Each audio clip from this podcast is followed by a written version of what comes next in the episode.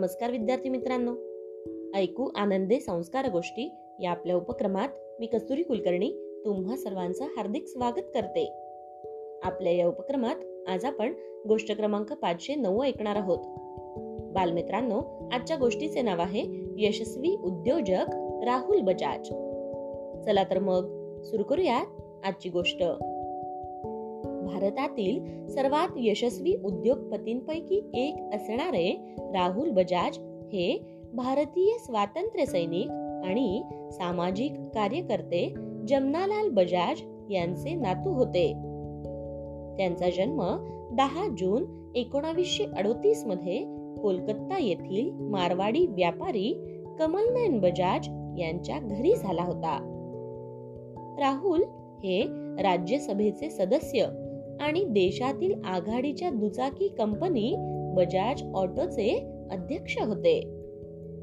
मित्रांनो एकेकाळी भारताच्या हृदयाचे ठोके असलेली चेतक स्कूटर बनवणाऱ्या बजाज समूहाचे ते अध्यक्ष होते. हमारा बजाज. हे गाणं तुम्हाला आठवतंय का मित्रांनो? या जाहिरातीत असलेले गाणे म्हणजे प्रत्येक भारतीयाच्या ओठावर असलेले गाणे होते. याचे श्रेय राहुल बजाज यांना जाते. बालमित्रांनो राहुल बजाज यांना दोन हजार एक मध्ये भारत सरकारने उद्योग आणि व्यापार क्षेत्रातील भरीव कामगिरीमुळे पद्मभूषण पुरस्काराने सन्मानित केले. त्यांना फ्रान्सच्या knight of the national order of the legion of honour या सर्वोच्च नागरी सन्मानानेही सन्मानित करण्यात आले होते. राहुल बजाज यांनी एकोणावीसशे साठच्या दशकात बजाज समूहाचे नेतृत्व स्वीकारले आणि दोन हजार पाच मध्ये अध्यक्षपद सोडले. त्यांच्यानंतर त्यांचा मुलगा राजीव बजाज यांनी ही जबाबदारी स्वीकारली. बजाज समूहाला पाच दशकांहून अधिक उंचीवर नेण्यात राहुल यांचा फार मोठा वाटा होता.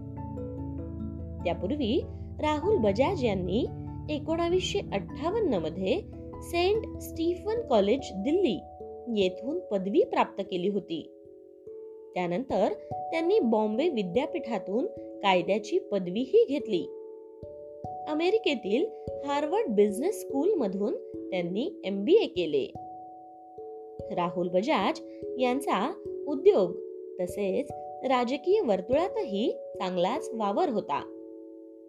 राहुल बजाज यांचे वडील कमलनयन बजाज आणि इंदिरा गांधी यांनी काही काळ एकाच शाळेत शिक्षण घेतले होते. त्यामुळे गांधी घराण्याशी बजाज कुटुंबाचे चांगले संबंध होते. राहुल बजाज यांनी एकोणावीसशे पासष्टमध्ये बजाज समूहाचे नेतृत्व स्वीकारल्यानंतर बजाज समूहाची जबाबदारीही स्वीकारली. त्यांच्या नेतृत्वाखाली बजाज ऑटोने यशाचे अनेक विक्रम सर केले आहेत. त्यांच्या कार्यकाळात कंपनीची उलाढाल सात दशांश दोन कोटींवरून तब्बल बारा हजार कोटींवर जाऊन पोहोचली. आणि लवकरच बजाज ऑटो ही स्कूटर विकणारी देशातील सर्वात मोठी कंपनी बनली. भारतातील एकही असे घर नसेल की जिथे बजाज कंपनीची एखादी गाडी नसेल. हो की नाही मित्रांनो? बजाज स्कूटरची बुकिंग पूर्वी खूप आधी करावी लागत असे मित्रांनो. लोक तर फक्त बुकिंग स्लीप विकून कमाई करत होते असेही म्हटले जायचे. कारण स्कूटरच्या डिलिव्हरीला बरेच दिवस लागत. उद्योगपती राहुल बजाज यांना आपले पंतप्रधान नरेंद्र मोदी यांनी काय म्हटले माहितीये? आपले पंतप्रधान नरेंद्र मोदी यांनी राहुल बजाज यांना ते संभाषण मास्टर असल्याचे म्हटले. अशा या यशस्वी उद्योजक असणाऱ्या पद्मभूषण राहुल बजाज यांचे बारा फेब्रुवारी दोन हजार बावीस रोजी वयाच्या त्र्याऐंशीव्या वर्षी कर्करोगाच्या आजारामुळे निधन झाले. तेव्हा त्यांना आदरांजली वाहून आज आपण इथेच थांबूयात आणि उद्या पुन्हा भेटूयात आपल्याच लाडक्या उपक्रमात.